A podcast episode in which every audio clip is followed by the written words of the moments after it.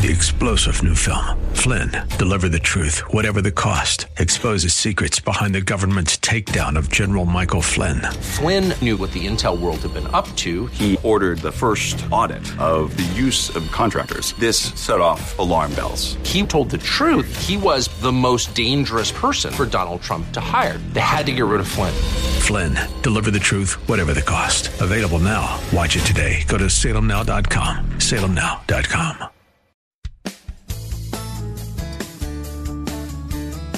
This is the Word to Stand On for Life with Pastor Ron Arbaugh. Your word is sharper than any two-edged sword. And it cuts deep into my heart. The Word to Stand On for Life is a radio ministry of Calvary Chapel in San Antonio. A live call in show here to help you answer your questions about the Bible and how to apply the Word to your daily life. For more information on Calvary Chapel, visit our website, calvarysa.com. Get your Bible questions ready and call in now to 210 340 9585. It's The Word to Stand On for Life with Pastor Ron Arbaugh.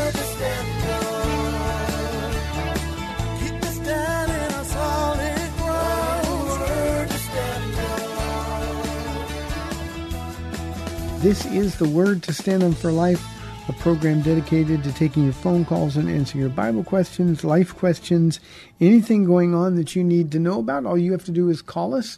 You can dial 210 340 9585.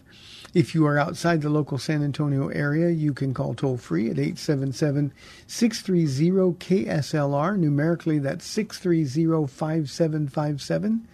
You can email questions to us by emailing questions at calvarysa.com or you can use our free Calvary Chapel mobile app. If you are driving in your car, the safest way to call is to use the free KSLR mobile app. Just hit the call now button at the top of the screen. You'll be connected directly to our studio producer. We have lots of questions that have been sent in. We love your phone calls. Um, tonight here at Calvary Chapel, I am going to be teaching uh, Psalm 23, and I'm really excited about it. Uh, it's a psalm that everybody knows, even unbelievers, and yet I don't think a lot of us really, really get it or appreciate just how precious it is. So uh, I'm going to be in these next few Wednesday nights teaching uh, psalms, just a, a specific psalms, and uh, and then uh, we'll figure out where we're going to go with our next book study. But uh, Psalm 23 tonight. Paula will be live in studio with me tomorrow on the date day edition of the program. And uh, I hope and play that, pray that you will be blessed. Here is our first question from Luke from our mobile app. He says, God told Adam that on the day he eats of the tree of the knowledge of good and evil, he would surely die. Adam and Eve did not die that particular way. Why? Uh, actually, they did, Luke. Um, um, God wasn't talking to them about physical death.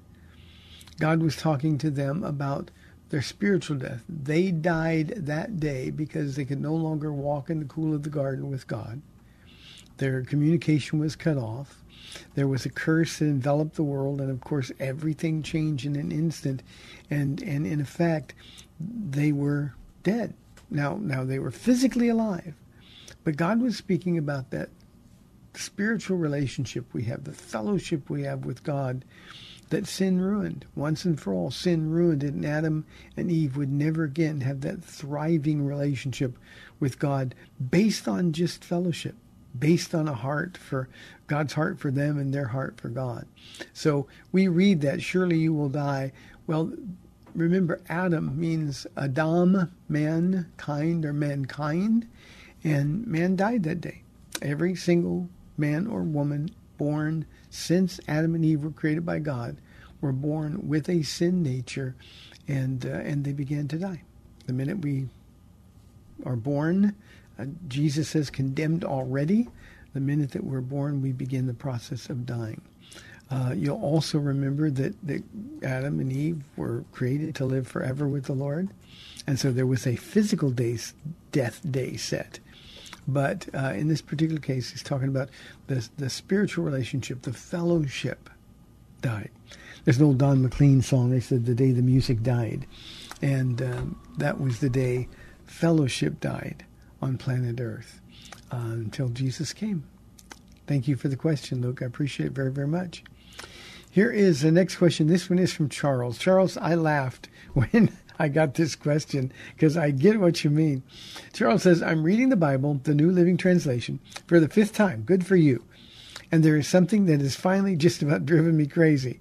In Kings and Chronicles, it's the phrase recorded in examples Jehoiakim, Jehoiakim's reign, including all the evil things he did, and everything found against him are recorded in. And then he says, recorded where? Charles, the reason I laughed is because I had I had one of those things, um, and, and these things are to this very day. And I'm thinking, as a brand new Christian, you mean the very day I'm reading it? But obviously, that means the very day that it was being written. Now, here's what you're you're seeing: ancient kings uh, and ancient cultures kept written records. Um, they're called the annals in some places. Uh, they're called the chronicles in some places. I'm not talking about First and Second Chronicles, but just the chronicles. It was the recorded history. Uh, you remember that, uh, especially it's highlighted in the book of Esther when the king couldn't sleep. God kept him awake. Uh, he went and said, "Give me the, the chronicles of the kings," and he was reading about or having read to him the things that were going on, and that's when um, um, Mordecai was was um, finally going to be recognized. So it was just in the records of the kings, and in every ancient culture, they always kept written records of the things that happened, the laws, the decrees, the decisions that were made, the, the loyalty of people, the disloyalty of people. So when they talk about recorded in, that's all that they're talking about, Charles. It's not recorded in our Bibles. Uh, it's not recorded. Um, it's just in, in any other context, just in those um, annals or records of the king and his particular um, reign? Good question. Thank you very, very much. Here is a question. This is a hard one. Uh, anonymous from our email inbox. Hi, Pastor Ron. What are your biblical thoughts on this? My mother in law called me to ask if we can help out a friend of hers. She needed $500 and asked my husband and I if we would buy food stamps from her. So the exchange was that I would give her $300 cash, and in return, she would give me 500 in food stamps. I have four children, and since we usually pay about 500 a month for groceries, I thought this was a great idea. The lady was really thankful that we were able to help her out, and in return, we received groceries for the month and saved $200. I woke up thinking about it. Now, if I could have some sound effects, I would have some like really creepy dramatic music right here. I woke up thinking about it. She continues, I was happy to help, but I was perhaps feeling like we are stealing from the government. My husband thinks it's okay since we pay taxes. I just don't know if I'm condemning myself or the Lord is convicting me. What are your thoughts? Is this okay? I do feel like it is, but I would like your biblical wisdom on this. Thank you. Anonymous, bless your heart. Um, you're, you're learning you're learning um, to, to hear that still small voice of the Lord. Let me say, first of all, and, and there's no condemnation in this, God is clearly working on your heart. But what you did is really, really wrong. It is stealing. That's not that's against the rules for food stamps. People that get food stamps are not permitted by law to sell them. Now I know people do things like that, but remember, we're Christians and we live to a higher standard and we have to do everything in the open. Now, the fact that your heart was in the right place is demonstrated by the fact that the Holy Spirit woke you up thinking about it. That was God just saying, let's reconsider this decision. You were stealing. So too was the person who took your money. Um, I'm a little perplexed that your husband thinks it's okay since we pay taxes. Uh, it's not okay. We Christians have to do everything in a way that honors the Lord, and we just can't take shortcuts. There are no loopholes. Um, don't condemn yourself. Condemnation comes from the enemy. There's no condemnation for those who are in Christ Jesus, Romans 8 1 says. Um, but accept that God loves you, and the conviction is to keep you from making more bad decisions, But I think more than that, this is a test for the Lord to see how you're going to respond, how you and your husband are going to respond. This is something that the two of you really need to sit with your Bibles open and talk about. Because this is just some kind of sin starts out really, really small and we don't of it. Um, and and if we ignore the, the conviction of the Holy Spirit, then we can begin quickly to quench the Spirit in our lives. And these are the kind of things that keep God from being able to hear your prayers. These are the kind of things that, that, that keep you from being able to, to hear the voice of God and directing you in other areas of your life. So I think this is a really, really wonderful crossroads in your life. Uh, I remember getting saved, and there was all kinds of horrible things that I was doing. And I wanted the things that I was doing to be okay too. They were okay with me, so why wouldn't they be okay with God? Um, but but every time I tried to sort of resist the conviction of the Holy Spirit,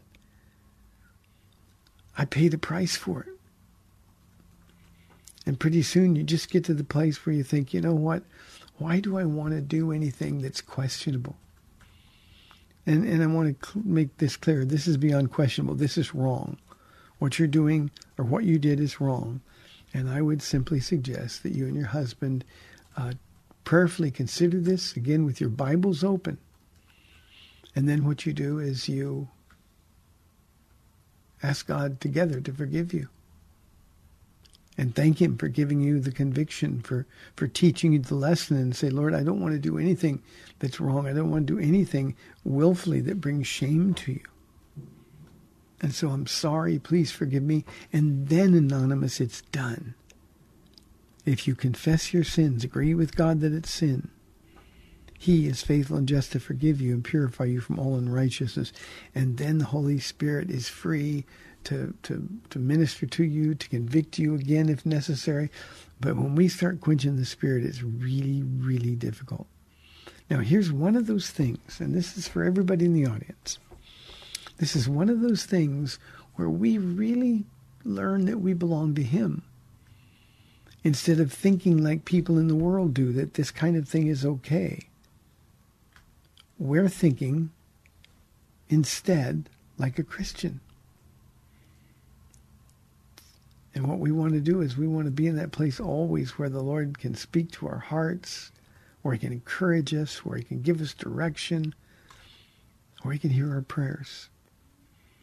So, what you're experiencing, and I've been through this so many times, especially early in my Christian walk, God is testing you. Are you going to respond to the prompting of the Spirit? And you are doing that simply by asking this question here God is pleased, but learn from this and don't do it again.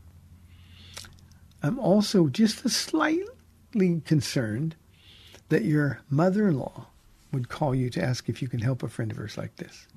This is an opportunity for you to say, Mom, I'm a Christian. I can't do things like this. I can't cut corners. I can't take shortcuts. Everything I do has to be above board. So, no, I can't do something like this. It's simply wrong. And what a witness that is to your mother in law. And I'm not judging her because I don't know you, I don't know her. But if your mother in law is not saved, what a witness this is for her as well. So I hope that helps and hope you're not angry, but those are good things. 340-9585 for your live calls and questions. This one is from Mary from our email inbox. She says, Hi, Pastor. Do you think it's okay to tell people they are saved or to tell them that they're going to hell? I do hear you say often, especially on Wednesdays, I doubt there's no one here who is not saved, even though you still open up the altar. And she's she's talking about the altar call. Let me explain before I uh, I, I, finish the question. Um, what I do on, on Wednesday nights, we we have Old Testament Bible studies.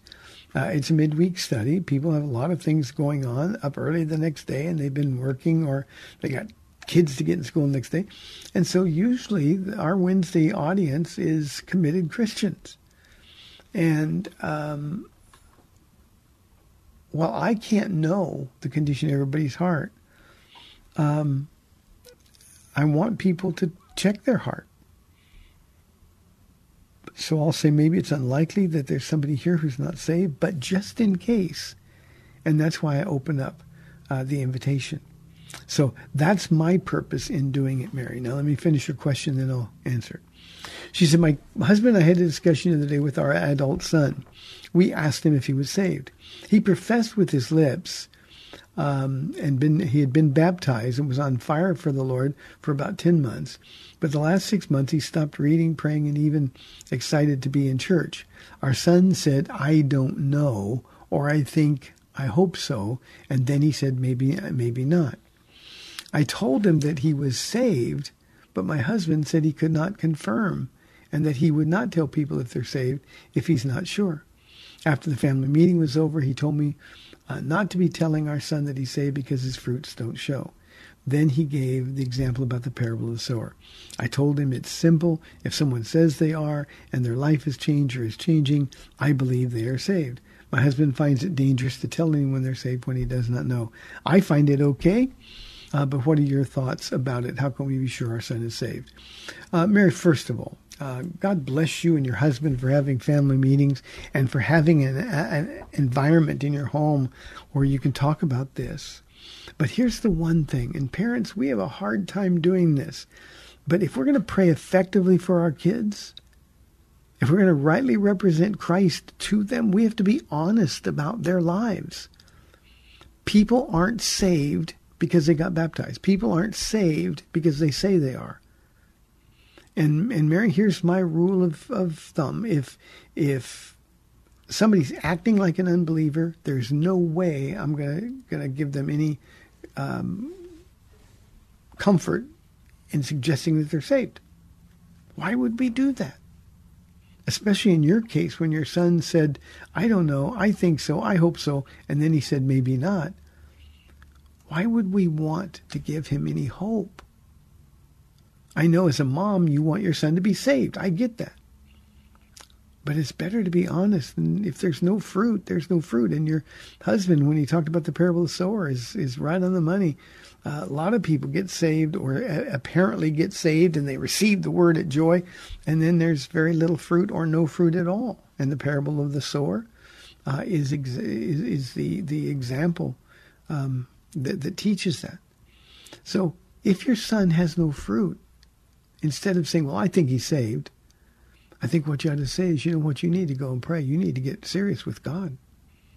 Open your Bible if you're if you're living a life. Go to Galatians chapter five, uh, beginning in verse twenty-two, and, and and and read the fruit of the Spirit: love, joy, peace, patience, kindness, gentleness, faithfulness, goodness, and self-control. And ask your son, does that list describe you? And then if the answer is no, then what you need to say is, what makes you think you're saved? Mary, let me tell you a quick story. I don't have anybody waiting on the phone. So, um, um, Paula once told our son Ronnie. Now, Ronnie's the one who's saved now. But um, he was uh, something got him really interested in the rapture of the church, and and and something um, convinced him that it was going to happen soon. And he told his mom he's going to go get a haircut. And she said, well, well, why are you getting a haircut now? And he goes, Well, I think Jesus is going to come pretty soon, and I want to look good for him. And Paula looked right at him, Mary, and said, What makes you think you're going to heaven? And he looked at her and he said, Mom, you're busting my bubble here. And Paula told him, Better bust your Bible than have you left behind, or bust your bubble than have, have than be left behind. So, Mary, you got to be honest about your kids. You got to be honest with your kids. And because of the answers he gave you, what a wonderful opportunity to say, well, don't you want to know? Ask him why he stopped reading his Bible. Why you stopped praying? Why aren't you interested or excited about being in church anymore? And and wait for answers. You obviously have a great relationship with him in the fa- and the family, so you can talk about these things. And I'm with your husband in this case. I would never tell somebody they're saved if they're not living like they are. On the other hand, if somebody's living a life and there is fruit and and their life has changed, then I want them to be secure in their in their salvation. But it's impossible to be secure in our salvation, Mary, when in fact we're not living with Jesus. We're not walking with him. The Bible teaches that. Um, you want to be sure your son's saved. Asking for some answers to these questions. I know you want your son to be saved, but you got to want him to be saved enough to, to be honest with him. So, Mary, I hope that makes sense to you, and I hope you're not angry with me. But the point is, I want people to be really saved. I don't want people with false hope. The Bible says people live like this, and they describe a list of sins, willful sins, will not inherit the kingdom of God. And I've had people say, but wait a minute, Pastor, you say once saved, always saved. Yeah, but, but what if you never were? What if you are that that heart that the seed falls on and it comes up at once, but the cares and the worries of this world choke it out, or the troubles, and there's no growth, there's no fruit. We want people to really and truly be saved, Mary. Thank you for the question. I appreciate it very, very much. Here is a question from Anonymous from our email inbox. Uh, Hi, Pastor Ron. Do you believe God answers the prayers of Christians who are living in sin? Now, let me just say this before I read your explanation. Let me say the answer is no, He can't. Now, here's the other question, even before reading the rest of yours. What makes you think somebody is a Christian if they are willfully living in sin? I just told Mary, people who live like this will not inherit the kingdom of God. Galatians chapter 5, 1 Corinthians chapter 6. It doesn't say it once, it says it twice. People who live in sexual immorality will not inherit the kingdom of God. By definition, the kingdom of God belongs to Christians. So I would look at people like this and say, what makes you think you're a Christian? Now, Anonymous, I've done this hundreds of times over the years when people say, well, I'm a believer or they'll say, My son is a believer, but, and they'll tell me about his drugs, his alcohol, they'll tell me about uh, his, his sexual relationships. Well, what makes you think they're Christian? Well, they were raised in church. You're not a Christian because you were raised in church. You're a Christian because you met Jesus and you were born again. And if you're born again, the old is gone, the new has come. So that's really important. Now, let me finish the question here. Um, here she says, I have a Christian family friend uh, who her and her boyfriend are living in sin. She called me and said they got approved for a house due to her boyfriend recently getting a job promotion. I'm not jealous at all. I'm happy for them, but I could not help but feel that when my friend said to me her prayers are getting answered, I felt a certain way. I'm happy for them. However, I couldn't help but think if God really answers prayers when we're living in habitual sin. They know they need to get married, but before they do, they wanted to buy a house first. Many people give credit to God for their blessings, but show no appreciation or cutting away from their sinful lives. Am I supposed to tell these blessings are not from God? Are they from God? What are your thoughts? Thank you, Pastor. Very telling sentence. They know they need to get married, but before they do, they wanted to buy a house first. Who are they putting first? Themselves or Jesus? See, this really demonstrates where their heart is, and a heart that that that puts sex before God or lives before God, wanting to buy a house before God. I've had people say, "Well, you know, I want to look good for my wedding." So, uh, no, anything that comes before Jesus identifies you as an unbeliever. And again, I want to repeat the same thing I told Mary. You don't want to give anybody false hope. If they're acting like an unbeliever, treat them like an unbeliever. And I can tell you for sure this is not God answering their prayers. God can't even hear their prayers. They have made a decision. Satisfying themselves is more important than being pleasing to God. And so their prayers cannot be answered. And it's funny how deceitful, how how, how easily deceived we are by the deceitful devil. Um, Believe me, there's no one happier than the enemy is. That they think God's answering their prayers when they're living in sin. So this is so important as a friend to them. You need to tell them that until they get right, they're so far outside of the blessing of God. You can say, look, I want to believe the best. I want to believe you're Christian, but your relationship cannot be blessed by God and you're going to get lulled into a sense that we're okay, everything's okay, and and they're they're going to find themselves so far from God that when the devil then comes and tries to destroy, they're not going to have anyone there to help them. You're right. A lot of people give credit to God for their blessings, but show no appreciation by cutting away from their sinful nature. And unless we repent, there's no reason to think that they're really Christians at all. This is important. These people are your friends, so tell them the truth in love. You may lose them as a friend, but see, that's a risk you have to take if you're really a friend. And this is heartbreaking for me, and this is just sort of the way the world views Jesus anymore. He's here to bless me, but but I don't have any responsibility to him. And anonymous, that's simply not a real or authentic relationship with Jesus Christ. We have 30 minutes left in the program. We'd love your live calls, 340-9585 or toll free 877-630-KSLR. We'll be back in two minutes.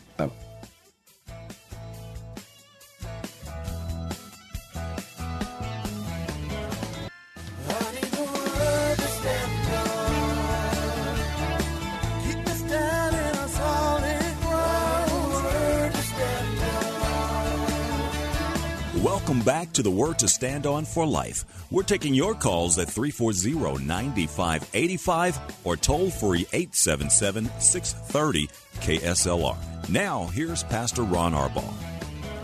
Welcome back to the second half of our Wednesday show, 340-9585 or toll free 877-630-KSLR. Let's go to Converse now and talk with Nathan on line one. Nathan, thanks for calling. You're on the air. Hi, Pastor Ron. My question is uh, uh, um, in Revelation chapter 6, it says that the sun turns black like sackcloth made of goat hair. But then in chapter 8, it says that a third of the sun was struck uh, and it turned dark. So, how, how could the sun turn a, a third dark if, if it's already completely dark? Yeah, wonderful question, Nathan. And see, for every time I see your name on the board, I get nervous because you ask really, really difficult questions, but I appreciate it. Nathan, what that really means is the sun will turn dark or black for a third of the day. So it's not like one third of the sun is black and then the other two thirds are normal sunlight. It's it's for a third of the day. That's what the language says. For a third of the day, the the the, the earth will be turned dark because the sun uh, won't show. You know, in in um, uh, the Great Tribulation, we're told that the sun is going to be turned up seven times hotter. So that will actually give a little bit of relief in terms of the temperature for a third of the day, but then that sun comes blazing back. So for a third of the day, so what that says is for for uh, eight hours of the let's just say um, just just to make it easy, 16 hours that the sun from sunrise to sunset, literally half of that time is going to be dark because the sun won't shine. Does that make sense to you? Yes. Very good. Thank you, Nathan. God bless you. You too. Thank you. Let's go to Joe Ellen, who is in traffic on I 35. Joe Ellen, thanks for calling. You're on the air. Hi, Pastor Ron. Hi. Hi. Um, so, first time caller, long time listener, and I just started Thank you. attending your weekday services probably in May or June. Um, Oh, but I heard a, a sermon um, by my home pastor that I go to on Sundays recently that kind of made me think about something differently. Or anyway, I just wanted to hear what your thoughts were on it. Um, okay. I've always thought about hell as being eternal separation from God. hmm And in the sermon I heard, uh, he kind of he brought up if, if God is um, omnip- uh, omnipotent and omnipresent and all that, then he's everywhere. So it wouldn't be eternal separation from God, but eternal separation from His grace and that instead we would be eternally in the presence of His wrath. That? I've just never heard Yeah. of it that way, and I was curious. Yeah, kind of, yeah, jo- Jolyn, I, I think that's a little bit disingenuous, and maybe um, uh, you didn't understand, or I, I, or I'm not understanding clearly. But separation from God is exactly what it means. Now, it's separation by choice. We know heaven is where God lives, and nothing impure, nothing immoral uh, will ever enter heaven. Um, so, so it, it's like a banishment or a punishment. We're all eternal beings, so we're going to live somewhere forever. And in this life, we have to make the choice of where that's going to be. While we're alive, Hebrews 9:27 says it's appointed unto man once to die and then face the judgment. So while we're alive, we have to make the choice. Do I want to live with God? We call that being born again, being saved.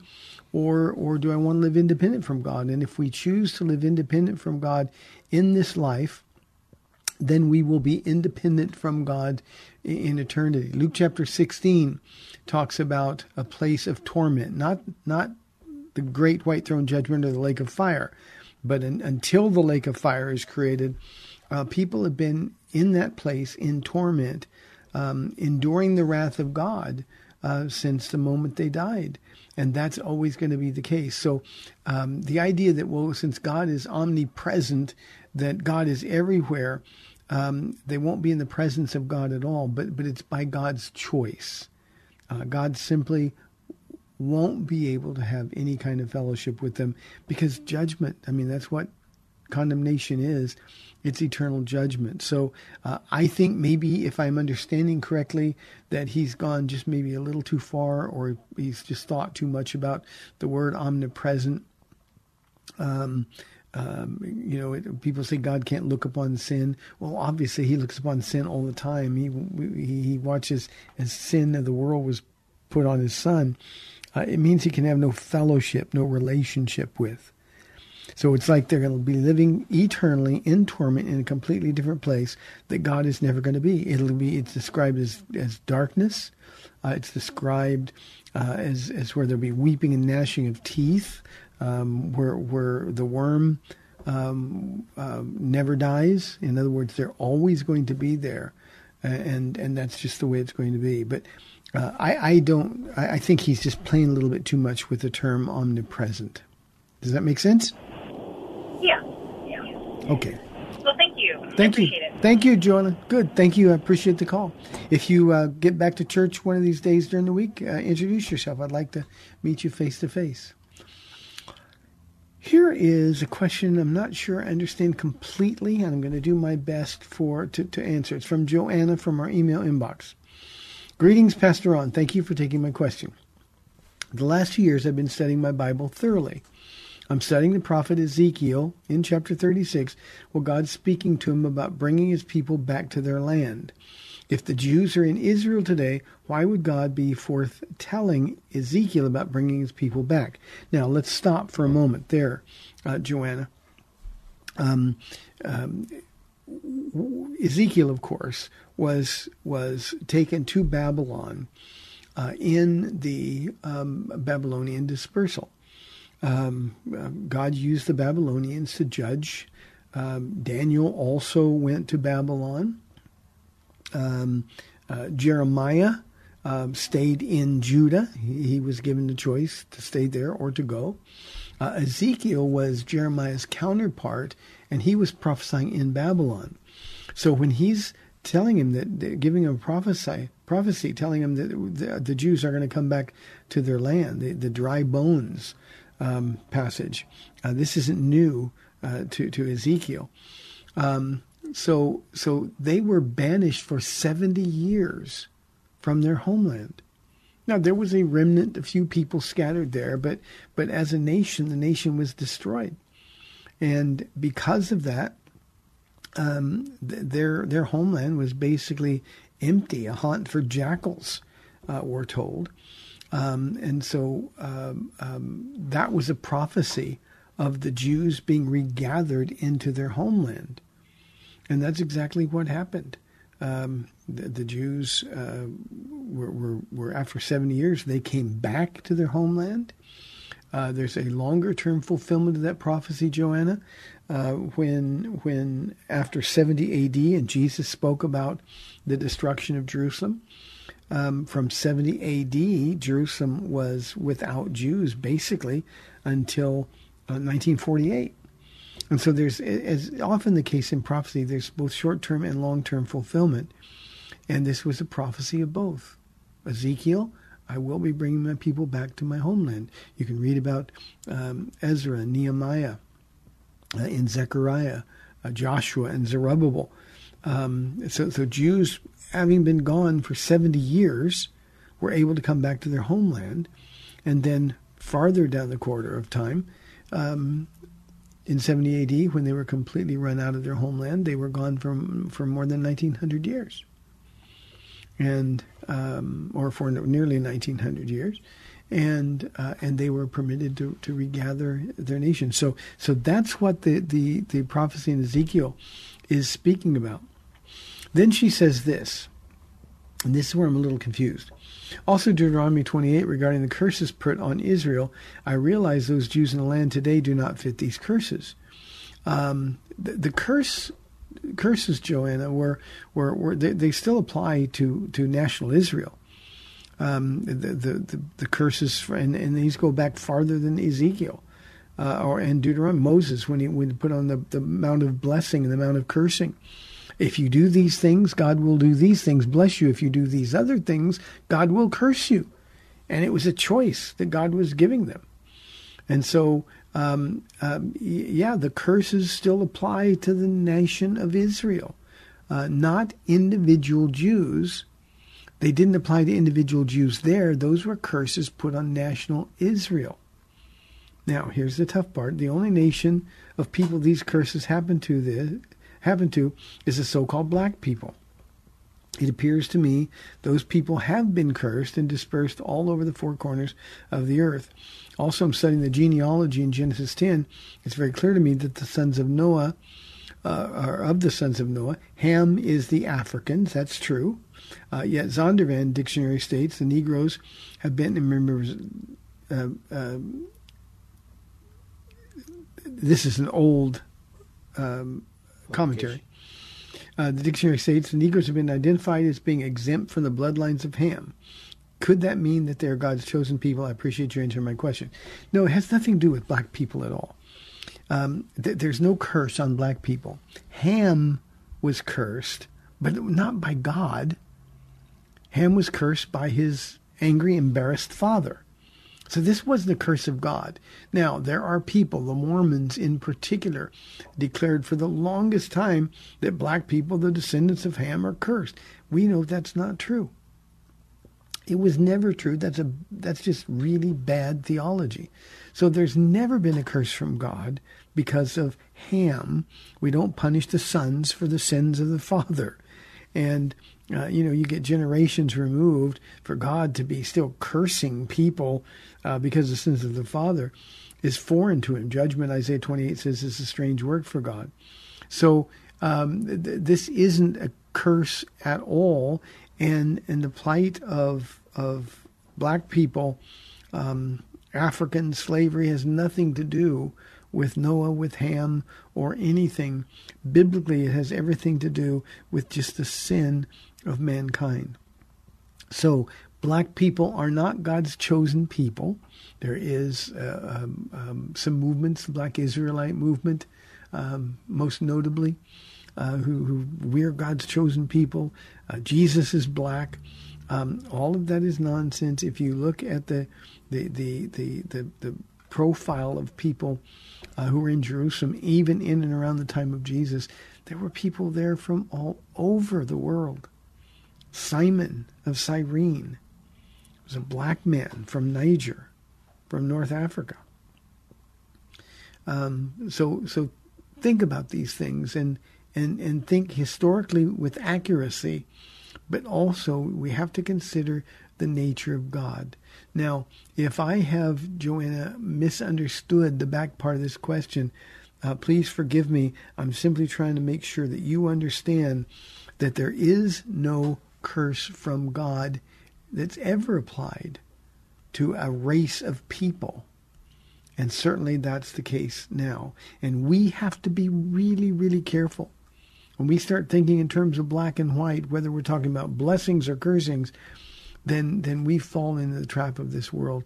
And remember, we're supposed to be different. There can simply be no prejudice at all in the heart of a truly born again believer.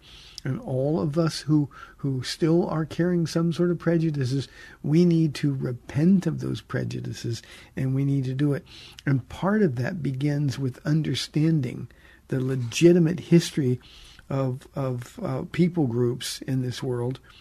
Um, it's true Ham's descendants were the, the African nations, um, but but but Ham, the curse of Noah to his son Ham, has nothing to do with God at all.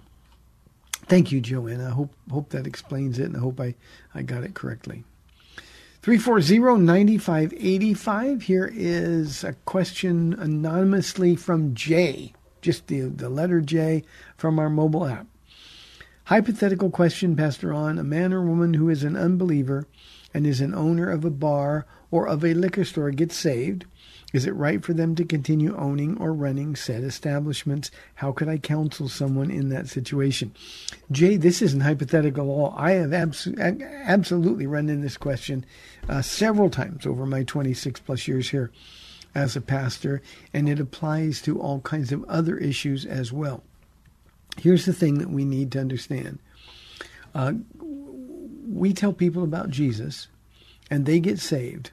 We've got to let the Holy Spirit be the one who starts leading and guiding their lives. We don't tell anybody it's not right for you to continue owning a liquor store because people buy liquor and they get it, they become alcoholics and they ruin lives. Um, God will do that. I promise you, God will do that if they're truly saved. And we've got to let them begin responding to the movement of the Spirit in their lives. Let me give you a perfect example using using a different occupation. One of my favorite people in this world. Um, he's been with us now for 20 years, I think. And um, when he came in here, and he's a computer genius. Um, he walked in one day and was sorry he was here. He and his wife um, had their kids with him and they, they they both said to each other, "We're never coming back." As soon as they got in the car, the kids said, "Oh, we loved it. Can we come back? We want to come back." So the kids made him come back the next Sunday. The next Sunday, they got saved. Well, just listening to a couple of weeks of Bible studies, the man called and made an appointment. And I said, uh, "Sure, come in." He sat down. And he said, "Well," um, introduced himself. So I got, you know, I didn't know who he was. But he introduced himself and, and said, Well, you know, I got saved just a couple of weeks ago, and I've been listening to the studies and been reading the Bible. And, and he says, I think I need to make some changes in my life, but I want to run it by you first. And I said, Okay, what is it? He had a whole bunch of pornography sites. That's how he was making his living, and he was doing really, really well. And here's what he said to me. He said, You know, I just don't think I can do that anymore. And I felt like I was talking to Zacchaeus. I looked at him and said, Today salvation has come to the house of Zacchaeus. And, and I, I used his name. But see, that's that's what the Holy Spirit's job is. So, Jay, we should not have an opinion on that. We certainly shouldn't be giving them counsel. What we need to do is pray for them without judging them. Pray for them. Lord, speak to their heart. According to your will, you do what you want to do. And and if we'll do that, the Holy Spirit's always faithful to go get his. We have to be careful not to think it's our responsibility. We we we help catch the fish. We throw the bait out, but we don't try to clean them. That's God's job. So anonymous Jay, I hope that makes sense to you. But uh, if they come to you, you're talking about how could I counsel someone in that situation? If they come to you and say, you know, I feel funny now that I'm a Christian about owning a bar. Lots of bad stuff goes on, and I just feel bad about it. Then, then you could say, well, well, well, that's the Holy Spirit. What do you think God is doing? But be very slow to tell people what to do. Let the Lord deal with them. Um, you know, when I got saved, Jay, uh, I was gambling, playing poker, uh, going to racetrack all the time. And and that didn't stop instantly. I changed instantly, but that didn't stop instantly. But God was demonstrating to me that his way is much better. And it was just a couple of weeks, and I didn't want to do those things anymore because I realized that when I'm there, Jesus isn't. And I wanted to be where Jesus was.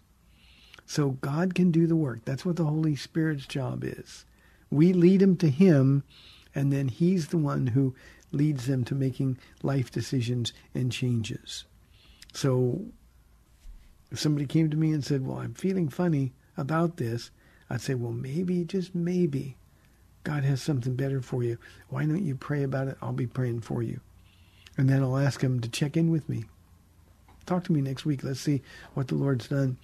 And we've had people in this exact situation with the bar. We've had people say, you know what, I got to sell the bar. And they did. So good question. Thank you very, very much. 340-9585 for your live calls and questions. Here is a question from Randy. He said, in churches, how should church discipline be carried out? I don't ever see it at my church. You know, Randy, hopefully, ideally, most of the church discipline that occurs is is sort of uh, under the radar. We don't want to embarrass anybody.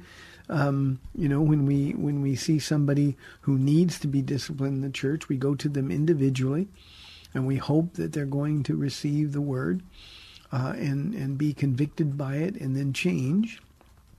Um, uh, that should be very very private, and something that we should give people just a little bit of time to deal with the Holy Spirit about. Uh, if they don't make any changes in their life, then then two or three go and talk to him. And if they convince him or her, well, then we've got the situation where um, um, the the process of discipline is worked out. The only church discipline that that the the average attender of a church should ever be involved in is when something has to be disclosed to the whole church. Um, we've had to do that one time here at Calvary Chapel, um, where somebody was engaging in a real harmful behavior, and they simply wouldn't stop. And we had to put them out of the church. We'd let people know there's a wolf in our midst, and we've got to put them out. Uh, most of the time, it never gets to that. But church discipline should be private, respecting the anonymity of people as best we can until their sin is very public. Now, Randy, let me make an exception here. Uh, a church leader, if one of my pastors, and they all know this, by the way, if one of my pastors was ever found in willful sin, uh, then that pastor, because he's a public person, uh, same thing would be true with my elders, uh, then that sin would be disclosed to the church. And, and the discipline or the, the, the correction that would be carried out, uh, that would be something that would be, uh, be done publicly. But that's because leaders uh, have a little bit different standard. So I hope that makes sense to you, Randy. Thank you very, very much. This will be the last call. We've got Lennon on line one. Lennon, thanks for calling. You're on the air. Quick question. Jews don't need the gospel preached to them. I heard something about that, and I just wanted to see what your take on that. Okay, Lennon, that's a very. I'm glad you got in. That's a very important question. Um, um, Jews do need the gospel preached to them. Um, Romans chapter 9, the first four verses uh, make it very, very clear. Uh, there's no other name under heaven by which men must be saved. Acts chapter 4, verse 12. Um, Jesus said, He is the way, the truth, and the life, and nobody comes to the Father except through Him. Uh, that's the Gospel of John. Uh, so, so Jews, like everybody else, need Jesus. Now, Lennon, the problem with that is there are um, politically correct churches um, who don't want to proselytize Jews. They feel, well, they're God's people, so they have a special relationship. It's simply not true. It's simply not true. And it is um, heresy, um, but, but it's the worst kind of unloving so called theology. Not to tell people who are sinners that they need Jesus, he's the only answer for sin, is wrong. Uh, Jews are going to hell if they don't know Jesus Christ, just like everybody else. God is no respecter of persons, and everybody who's ever lived apart from Jesus Christ are going to spend eternity away from God. So thank you for calling, and please, if you're in a church that is saying that, you're in a really unhealthy, uh, unbalanced church, and it's just the worst kind of heresy, letting people's eternal lives are at stake. So thank you for that. That always saddens me. Romans chapter 9 is nonsensical if Jews don't need Jesus. How will they tell? Unless they're sent a preacher, how will they how will they hear? How beautiful are the feet of those who preach the good news. Well, we are running out of time here today. Let me remind you that uh, Paula will be live in studio with me tomorrow on the date day edition of the program. Uh, tonight, I have the privilege of teaching Psalm 23. Next week, uh, in response to a special request, next Wednesday, I'm going to be teaching Psalm 32, and then we'll see where it goes from there. Uh, but uh, tonight, a verse by verse study in in the most well known um, chapter in all of our Old Testaments. Hey, thanks for tuning in. I'm Pastor Ron Arbaugh from Calvary Chapel in San Antonio, Texas.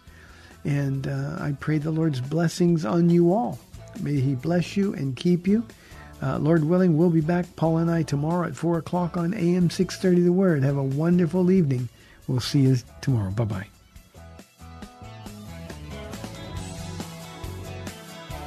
Thanks for spending this time with Calvary Chapel's The Word to Stand On for Life with Pastor Ron Arbaugh. The Word to Stand On for Life is on every weekday afternoon at 4, and Pastor Ron invites you to find out more about Calvary Chapel at calvarysa.com. The Word to Stand On for Life was sponsored by Calvary Chapel of San Antonio.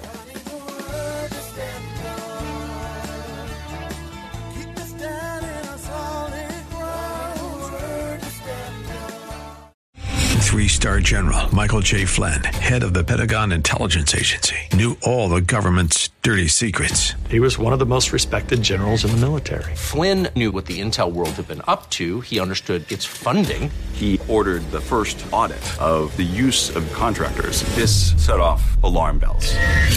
The explosive new documentary, Flynn, Deliver the Truth, Whatever the Cost, uncovers the facts behind this scandal. Flynn told the truth. He was the most dangerous person for Donald Trump to hire. I find out the worst enemy that I'm going to face in my life is right here in America. They took my assessment and they wanted me to change it. And I was like, I'm not changing it. They had to get rid of Flynn.